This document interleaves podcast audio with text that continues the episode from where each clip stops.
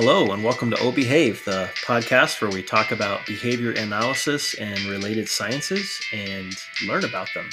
I am your host, Brian Middleton, also known as the Bearded Behaviorist, and today we have a guest returning, Sho Araiba, um, who is a BCBAD who practices in Hawaii. Uh, he is from Tokyo, Japan, and he has a fantastic show um, on YouTube underneath his name, so S H O A R A I B A, where he considers different topics of psychology from the behavior, uh, the behaviorist lens, and uh, discusses those ideas. I highly recommend you check out his um, YouTube channel. And uh, welcome, Sho. Thank you for coming on to the show today. Thank you for having me. Oh, it's my pleasure. So, my understanding today is that we're going to be res- talking about respondent conditioning and operant conditioning. Yep. So um, I think it's uh, the good way to start is to talk about two types of behavior.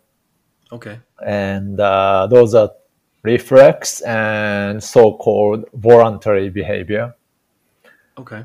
So ref- reflex is a um, you know something that uh, we are hardwired, so to speak, or you're born with. So let's say if you uh, see a baby, the baby has a lot of reflexes that that come with come with he or she, and uh, so let's say you uh, stimulate the baby's cheek, then baby is going to baby's going to orient to that uh, to that side of, of the cheek Okay. if you stimulate the baby's mouth, then our baby is going to suck that um, suck the stimulus that uh, stimulated the mouth. Okay. So if you you know we we are, we, are, we have a lot of reflexes like okay if you put the puff of air in your eye then then we blink. So those are the reflexes and Okay. yeah and the other other behaviors are called voluntary behavior in in aba we are call we call them operant behavior Okay. yeah so yeah The reason for that that naming difference between common parlance and and uh, and ABA is because the, term voluntary implies that somebody has control over it all the time, whereas with operant, it's it's referring to it's responding to an operation or a, a a set of contingencies. Is that right? yeah exactly so reflex is very easily uh, thought of as a kind of uh, mechanical response because there is a particular stimulus that triggers that a particular uh, response so if So, for example, like when you walk into a bright room, your your pupils will uh, will re- will retract, but Yeah. when you walk into a dark room, your pu- pupils will dilate, so you can get more more light Yeah. in, towards your retina. Yeah, and those re- relations relationships never really change across time. So it's very it's hardwired in that sense. Okay. Whereas the uh, voluntary behavior or operant behavior is uh, has a relationship with with the stimulus which comes after responses. So if it's a rat, you know, rat presses the lever, and food is presented, and the rat presses the lever more. So food is a stimulus, and lever pressing is a response. But that relationship is that response comes first, and then the food comes later. So I like to use this example with candy machines. Um, when I first was introduced to candy machines, I saw the bright colors and it was fascinating. But uh, it wasn't until I saw sibling place quarter in candy machine rotate lever and sweet treats come out that I realized that the candy machine equals candy. right? Yeah, yeah. and that that would be a, an operant conditioning. So now, Yeah. even though I am not as well, um, generally speaking, when it comes to candy, I uh, as an adult am, am not as big a fan of candy, um, mainly because there's consequences for eating sugar, and uh, one of those consequences is if I eat too much of it, I get heartburn. um, and yet, even though I tend not to eat much candy, um, I will walk into a room, and if there's a candy machine, I will notice it. and, and I'm not planning on grabbing a quarter and putting it in there and getting, you know, whatever it is that's in there out, but I still notice the candy machine because that's a uh, an operant conditioned response. Mhm, Uh, uh, yeah. Am I right, or is that Yeah. a, is that a respondent conditioning? Well, I think yeah, that's a that's a you know, I mean, try to tease out whether one or the other is a kind of difficult thing to do, but uh, yeah, definitely something is at work, and uh, Maybe it's a little bit of both. yeah, that's a theoretical um, thing to talk about. You know, maybe you know later in the podcast, maybe you have opportunity to do theoretical uh, argument, but yeah, but. Um, We'll, we'll circle back if we have time. So I think um, so. Um, respondent reflex is um, you know like I said, it's a kind of a mechanical uh, system that we have at birth, and some of those reflexes disappear as you grow up. And let's say the baby's um, orienting response to the cheek stimulation disappears, and uh, sucking response to the mouth disappears, and those are um, a sort of transfer to uh, voluntary or operant behavior of orienting and sucking based on the contingency. So, which is kind of an interesting thing of itself. So, baby used to just suck milk uh, from mother's breast when the mouth is stimulated but as he or she grows older, that sucking response becomes operant, which is maintained by getting a milk. So there are some uh, operant reflex transfer that goes on as we grow up. And for humans, it's pretty much about this operant behavior that we um, that we live with. You know, for animals, there are a lot of uh, limitations to that, and that's probably one of the things that differentiate humans from other animals, which is humans are so flexible and uh, our range of operant is much much wider than any other animals. Yeah, I've I've noticed that, um, and that's one of the things that I I find most amazing about humans because, like, on one hand, we can be so destructive and so uh, stuck in certain areas, but uh, but on another hand, like we can learn and do some really amazing things. Yeah, yeah. you know, I was looking at a dog. Um, a friend had a my friend has a dog, and every time she uh, lays down on the floor, she has to turn around twice before she lays down on the floor.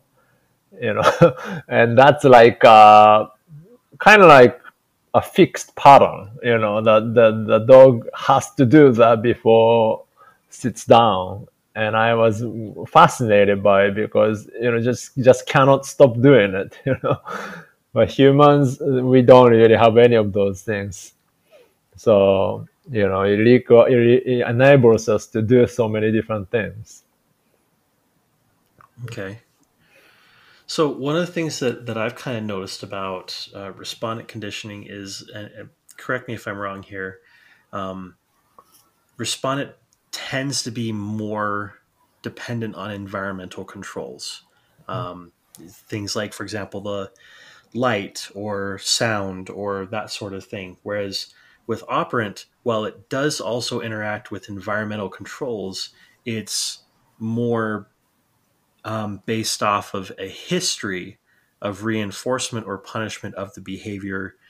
And so, um, for example, if I learn that before the, uh, so let's say a class is ending, um, I know that when the teacher starts walking towards the back of the room to turn on the light, that that means that there is a, a high probability that the lights will be turned on, which means that I will shade my eyes to make the respondent or reflexive response of the pupils adjusting to the light conditions less painful or aversive. Mm-hmm. So that would be a, if I remember correctly, that would be a negative reinforced behavior because I'm doing it to escape an aversive, um, and ah, therefore I'm more likely to to do that behavior in the future when those conditions come into play. Does that sound about right? I yeah, I think you know it's kind of confusing when you talk about the pupil and avoidance of that because it's kind of like has the reflexive component to it as well. Mm-hmm. So, but um, in terms of a, a sort of environmental control, there is a very big difference in between uh, respondent conditioning and uh, operant conditioning. And let's let's talk about the respondent conditioning first. So, okay. um, so we we know uh, we, know what we are talking about. So, okay. so uh, for the for the for for those of you who don't know what respondent conditioning is, uh, it's also called Pavlovian conditioning, and uh, classical conditioning as well. And I think you, in your podcast, you, uh, Brian, talked about that a little bit when you talked about behaviorism. Yeah. Right. So Pavlov's dog and uh, sali- salivation and uh, bell. So that's the arrangement of Pavlovian conditioning. So in terms of behavior, it's a reflexive behavior. And so reflex is uh, elicited. We, ta- we use the term elicited uh, by uh, unconditioned stimulus. So unconditioned stimulus is the stimulus that reliably elicits a reflex. So if it's a Pavlov's experiment, it's the meat powder on the uh, dog's tongue, right? So the presentation of the meat powder is the unconditioned stimulus and the reflex is the saliva, right? So that's so the unconditioned stimulus is the uh, meat powder, and saliva is a reflex response. Right, yeah, which is called unconditional response. So that relationship is a reflexive relationship. And as you all know, the Pavlov noticed that when you present a metronome sound, right before presenting the meat powder, right, uh, there's something fascinating happens because if you just present a metronome sound by itself, there is no uh, responses that that is elicited by the dog. So dog has nothing, no fixed pattern of behavior toward uh, metronome. So metronome is a neutral stimulus for that matter. But when you present the metronome sound with the meat powder, the meat powder produces the saliva. And if you repeat that over and over again, the dog starts to salivate in the presence of the metronome before the presentation of meat powder. So now the metronome acquired a reflex eliciting control uh, over dogs' uh, salivation. And at that point, metronome now becomes a conditioned stimulus and the salivation that is elicited by the metronome is the conditioned response. So in in in ABA terms, um, or in behaviorism terms, I guess you could say, um, the conditioned stimulus. Uh, sorry, an un, a, a unconditioned stimulus is paired with a neutral stimulus, and that neutral stimulus then becomes a conditioned stimulus. Yeah. So so that's the basis of uh, respondent conditioning. So the the feature of that conditioning type is that there is a antecedent stimulus, which means that the stimulus that comes before uh, response is responsible for eliciting a certain type of behavior. And uh, neutral stimulus is going to acquire that stimulus control as it's paired with the uh, unconditioned stimulus. And there's a there's a lot of um, unconditioned stimulus. Um, there's uh, food, air, water. Uh, of course, depending on the organism, because some some animals will uh, access water differently. But mm-hmm. um, yeah, so food, air, water, uh, sexual contact, uh, warmth, or uh, depending on the conditions, of course, uh, cool uh, or or coolness. Um, but generally speaking, you know, living organisms need a certain body temperature. So basically, the the capacity to regulate um, temperature if the conditions are harsh in one direction or another. Yeah. Um, is there anything I missed? Um, physiological responses like emotional responses, increasing heartbeat, uh, sweating, okay, um, vocalization of some kind. Right? So if there is, if you um, let's say punch stomach of somebody, then you will make some sound, right? which is pretty much uh, reflexive.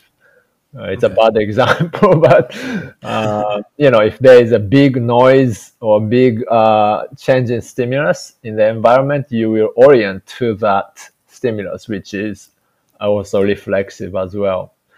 And well, uh, yeah. I've also noticed that with humans, we tend to respond to beat.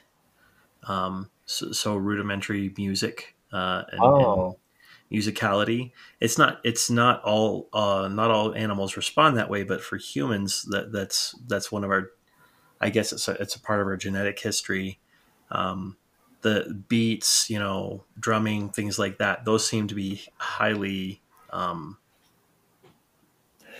yeah, that's interesting because yeah. I think, um, you know, to what extent a stimulus is has a reflexive uh, relationship is uh, is a kind of difficult thing to do because some people also say like you know in, in addition to music, uh, storytelling is something that's fundamental to human nature. And you know, why do you go to movies and and uh, read books? And mm-hmm. you know, maybe part of the reasons is that those formats will elicit some emotional responses uh, from us, and that may uh, that may be somehow um, contributing to it. So there's a lot going on in Pavlovian conditioning. And one of the things that I want to add is that most of our studies about brain and neuroscience is coming from Pavlovian conditioning studies with animals like rats. Okay. So you know when you know in the last podcast we were talking about the application of um, concepts of behavior principles, most of neuroscience studies is actually coming from that as well. And Pavlov was also a physiologist too, so that has a very strong uh, tradition there that we are part of. Yeah. yeah. That's awesome. Um, we're going to take just a moment to pause for a word from our sponsors.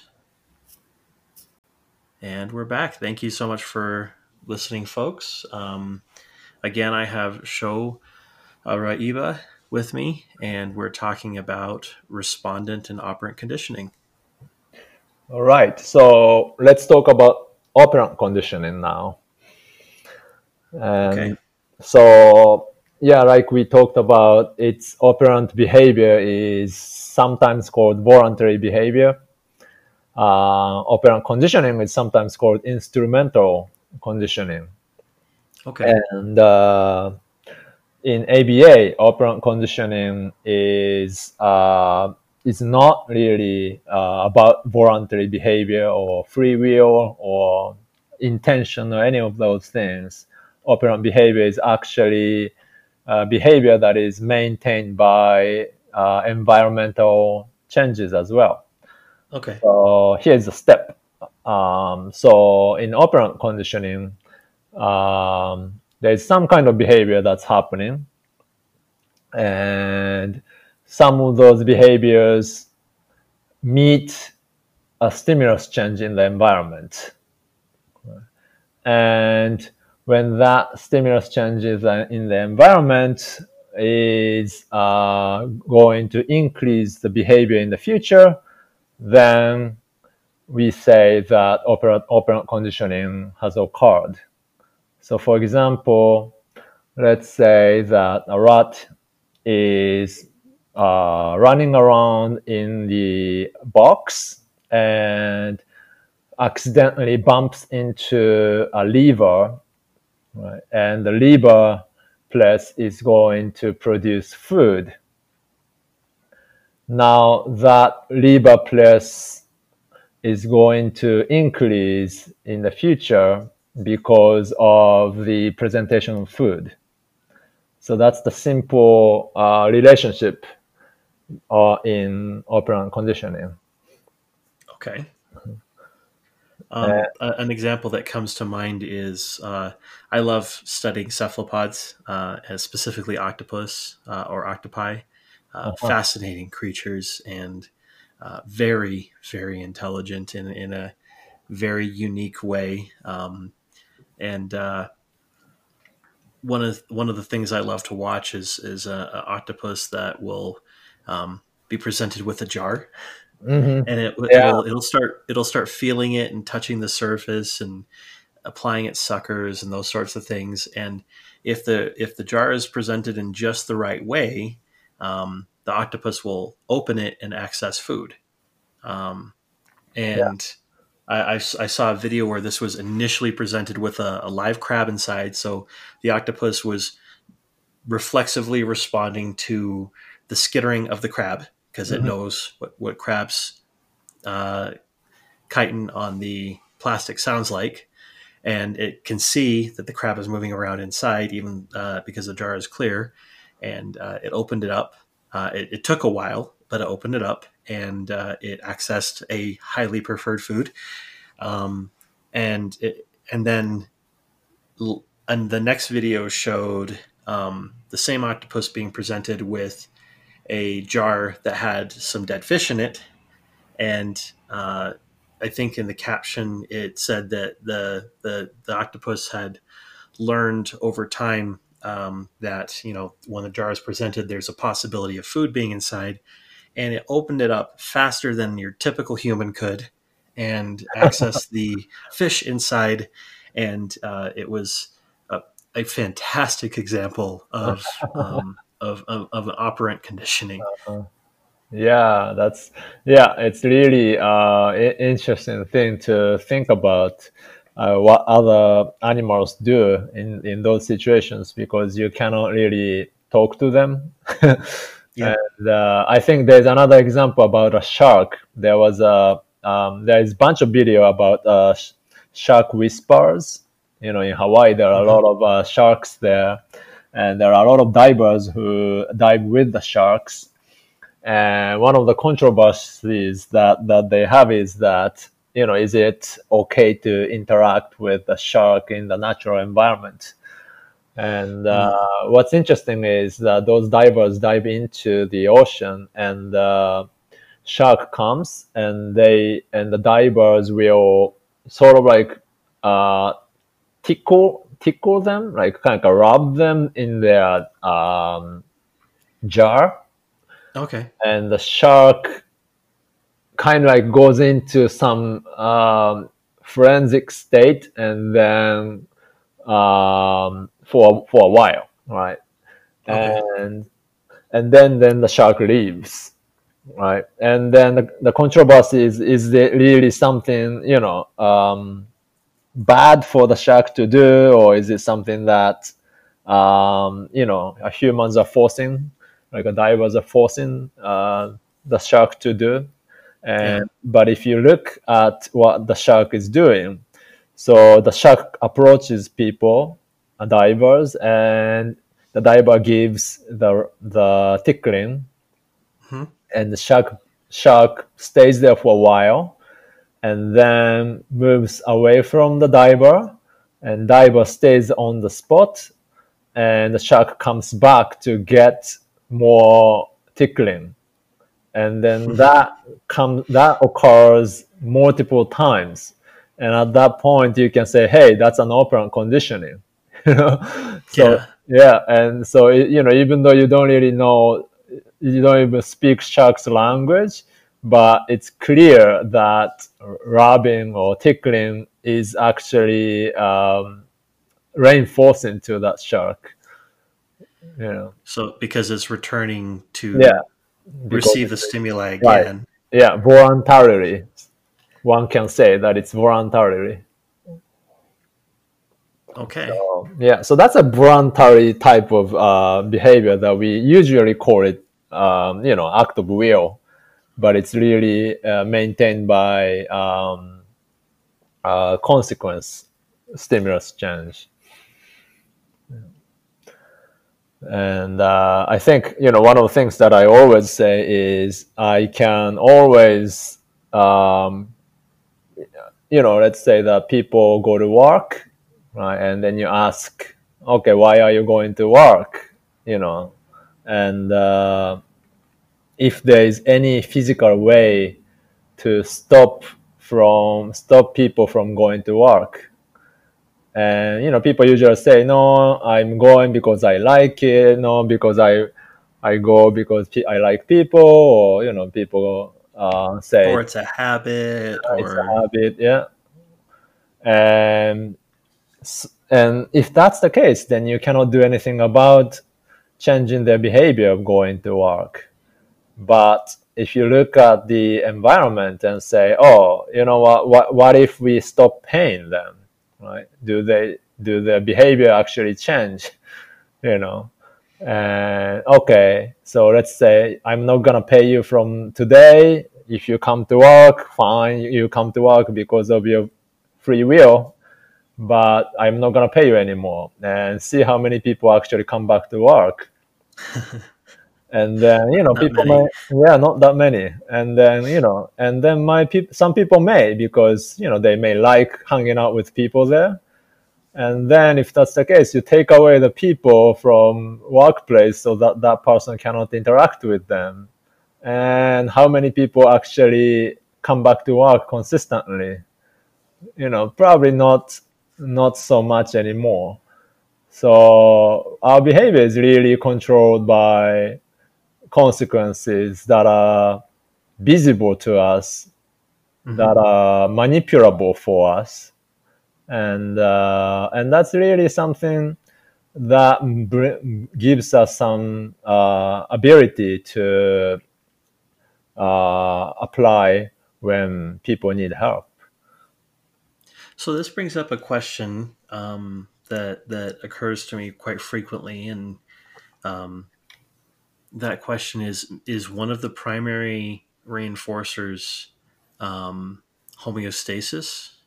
hmm Is it is it like consistency, a pattern, uh, and that sort of thing, or is that uh, is is that a would that be a primary reinforcer, or do you think that's under operant control? well or it depends too complex of a question? I think it depends on what you look at because, like uh, in previous video, previous uh, podcast, we uh, we are talking about the uh, behavior analysis being objective branch of experimental um, science, right? So when you talk about homeostasis, what is it that we are actually looking at? Okay, so it's kind of determining like what what the stimulus class and the behavior classes. Uh, yeah. So let's say that yeah. So if let's say that when you talk about homeostasis, if you are talking about uh, temperature, so okay. you know if you're too cold or too warm, uh, and then it so that would probably fall under primary reinforcer for that. Uh-huh. So it's you can say that as a primary reinforcer or that you can just say that okay so behavior is to turn on the ac for example right? Mm-hmm. and the uh, consequence is the presentation of um, cold air. Then the cold air is the reinforcer uh, in that particular instance. Okay. And then you can say, well, is that a primary or secondary reinforcer? Well, probably it's a primary uh, reinforcer in that instance. Yeah. But it could also be a secondary because I've traveled quite a bit. I've been to South America and Europe um, haven't made it to Asia yet. I'm looking forward to that one day, but um, I've noticed that Americans uh, we tend to be very reliant on air conditioning, and uh, and so um, I've noticed that the temperature uh, that that we Americans prefer for our our homes or where we're working or living tends to be uh, more in a certain range, whereas with folks in other countries, even first world countries, they tend to be a little bit more tolerating of whatever the the ambient temperature is, mm-hmm. um, and uh, you know they will do things to cool down or warm up depending on the circumstances, of course. But there's a, a certain level of tolerance. Whereas with uh, when my wife and I were traveling, uh, especially in warmer areas, we were very much interested in being quite a bit cooler than the uh, uh, the the typical local, uh-huh. uh, and that that probably was secondary because of our, con- our, our learning history, our conditioning. yeah, that's a, that's actually a pretty difficult uh, thing to figure it out. Actually, yeah. But I think what what's interesting about that example is that it's it what works as a consequence uh, reinforcement really depends on individual. So, you know, like for you, the temperature of a particular kind is reinforcing, but not to another person, which is really something that's um, important in operant conditioning too. That's true. Um, that individualization is essential. Yeah, yeah, it's really hard, you know, because as a practitioner, the primary thing that the, the very first thing and the most important thing for us to do is to find a consequence that is reinforcing for a particular client. You know, it can be attention, it can be toys, it can be edibles, it can be physical uh, activities, it can be some other things, but to find it is really the most important thing and probably one of the most difficult things to do. Yeah. So, I mean, you were talking about uh, a while ago. You posted uh, uh, posted on the Facebook that uh, you were talking about the rapport building and the importance of rapport building and also maintaining rapport. Yeah. And, uh, and that also is related to finding stimuli that are reinforcing to your client. And that's really something uh, we as a therapist is paying attention to. Yeah. Um, It was. Uh, I think that was a previous conversation we had. I don't think we, that's been on any of the recordings that we're, we're Mhm. publishing. But um, so uh, we were talking about pairing, um, which is a, a, an ABA term or behavior behaviorism term, and another word for pairing is is building rapport. And uh, I, I recently made a little, I guess you would call it meme or quote or something, where I, I compared pairing or building that rapport with um, Bluetooth. And if you don't have a good pair for Bluetooth, then the device is uh, the device is not going to play. You're not going to get the audio, or the the data is not going to transfer, or whatever it is that you're trying to accomplish with a Bluetooth connection. Well, likewise, if you don't have a good pair with the client that you're working with, um, then you're not going to have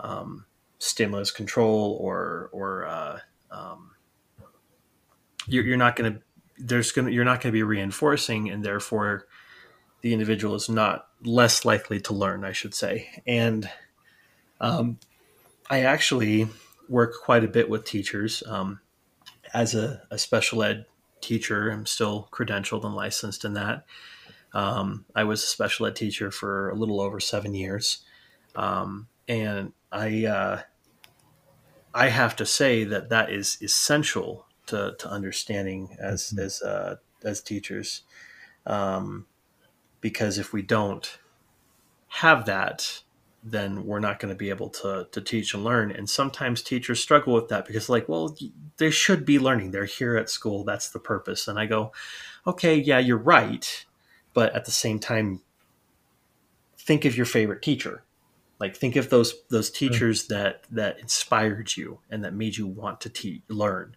uh, and made you want to to teach and do these things were they reinforcing you know did yeah. you have a pair with them um, and the different pair depends on the di- different individual because you know it's stimulus uh, variability and stimulus generalization and that sort of thing um, so for example one of my favorite teachers uh, is is uh, Rick Blodgett. He was my chemistry teacher, and he was a, a, a scout leader um, for me. And he was, he is very calm and oh. loving and kind and steady. And talking with him, it just builds reassurance and makes you feel like you belong. But another one of my favorite teachers, Dave Hanna, um, he was very demanding mm-hmm. of me. He, uh-huh. he's put expectations and he always held me to a higher bar. And it wasn't that he was mean about it. He was always very kind about it. And as soon as he saw any behavior that was along the lines of what he was trying to do, he would praise. And oh. when you got praise from Dave, oh man, it was like it was like getting the gold medal at the Olympics, man. Wow kind of strut around and feel very proud because Dave had told you that you did good. wow. wow. That's so, amazing. Yeah. And, and, those are those are just two of the many teachers who have have shaped mm-hmm. um, me and why I am passionate over education and learning and in relation to that because behavior analysis uh, behaviorism is the study of learning um, behaviorism. Yeah. Wow. Mm-hmm. Well, um, is there any other thoughts or things that you wanted to, to share about um, respondent or Pavlovian conditioning and operant or Skinnerian conditioning? Um, I think that's pretty much what uh, what I had in mind. I think you know the the um, I guess the only thing that I can come, uh, think about right now is that you know, I had this uh, professor called Dr. Fears in, um, in, when when I was in graduate school, and uh, he mm-hmm. said when he was talking about two types of behavior, reflex and voluntary behavior. Mm-hmm. He said, if you can find a third type of behavior, you will get a Nobel Prize. So if you are interested in finding out this third type of behavior, you know you you have that challenge still going. So that's well, uh, that's a that's a good challenge. well, um, just briefly, uh, I've been thinking on the candy machine question, and uh, and so oh I, yeah, I'm, I'm going to throw out this thought before we before we end. Uh, before we uh, hit the candy machine question, mm. uh, real quick, folks, if you want to support the podcast, and we would love you to reinforce this behavior, um, yeah, uh, you can go to uh, Patreon.com/slash ohbehave o h behave. Um, you can also go to Anchor.fm slash ohbehave and contribute to the podcast that way as well. Um, as well as uh, go directly to ohbehave. Uh, sorry, ohbehavepodcast.com if you want to learn more about the podcast. Um, is there? Do you have a Patreon show? No, I don't have a Patreon. Just YouTube channel. Okay. Uh, also, Sho's got his YouTube channel, so it's uh, first name S H O and last name A R A I B A. It's underneath his name. Um, highly recommend that you view the videos. They're they're fascinating. They're well structured. Um, I love how you uh, consider other psychologists and their approaches to things, and as well as your discussions on on different things um, in daily life, as well as uh, in relation to other um, branches of psychology, and, and giving that behaviorist uh, view of it. Um, so the candy machine. So I was thinking about that, and I was thinking um, the respondent conditioning is the paired stimuli of the colorful candy equals um, the salivation. So basically, kind of a Pavlovian yeah, yeah. Uh-huh. thing there.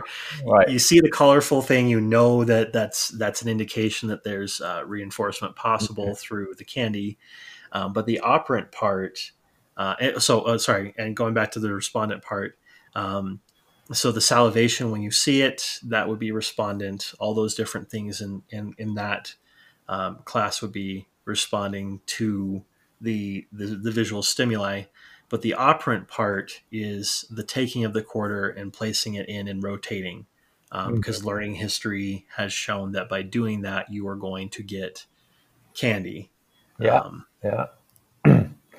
Yeah i think that's that's pretty uh, um, uh, accurate. And uh, I, you know one of the reasons why it's a difficult question is that they sometimes occur together. And uh, because if you think about like you said if you think about the uh, arrangement of stimuli and uh, responses then you can say that the candy uh, is an unconditioned stimulus that triggers uh, saliva, and the the candy machine is the neutral stimulus that will turn into a conditioned stimulus when when the uh, when the saliva uh, occurs to that um, machine, and also for the operant conditioning, the candy machine is the discriminative stimulus, which we haven't talked about, but we will do. Uh, mm-hmm. not, not with me, but you know, you are going to do it later. Uh, and the behavior is the uh, turning the knob and getting the candy, and the consequence is, is to put the candy in the mouth. So if you think about the procedure, you have Pavlovian procedure and operant procedure that sort of occurs at the same time. And so people talk about it as a two factor theory of mm-hmm. conditioning, and people debate whether or not these uh, conditioning types interact at once. um, but I think the for for for you and me for that purpose, the best way to think about it is what kind of behavior are we looking at? Yeah. So if we are looking at the operant behavior of turning the knob, you know, putting the coin, turning the knob, getting the candy, well, then talk about in terms of operant conditioning. Whereas if you're talking about saliva or some increasing heart rate because you're excited about the candy or Mm-hmm. you know digestive systems that comes along with the uh, you know chewing the candy then you're talking about the um, pavlovian conditioning. Okay. so yeah. So that's my answer. Oh, it was a fun thought exercise, and uh, yeah definitely. um, I'm really grateful for you coming on to the uh, the podcast show. Thank you so much for for participating. yeah thank um, you for having me. It, I- it's, I had it's a good been a real pleasure, yeah and uh, I look forward to you uh, to meeting up with you when you come out here to that the the Four Corners conference. oh yeah yeah to enjoy ourselves with some sushi. yeah definitely let's do it All right. Thank you, folks, for joining us for uh, Behave, the podcast. Uh, we look forward to having you on a further show. Sho, um, and uh, I hope you have an excellent evening. thank you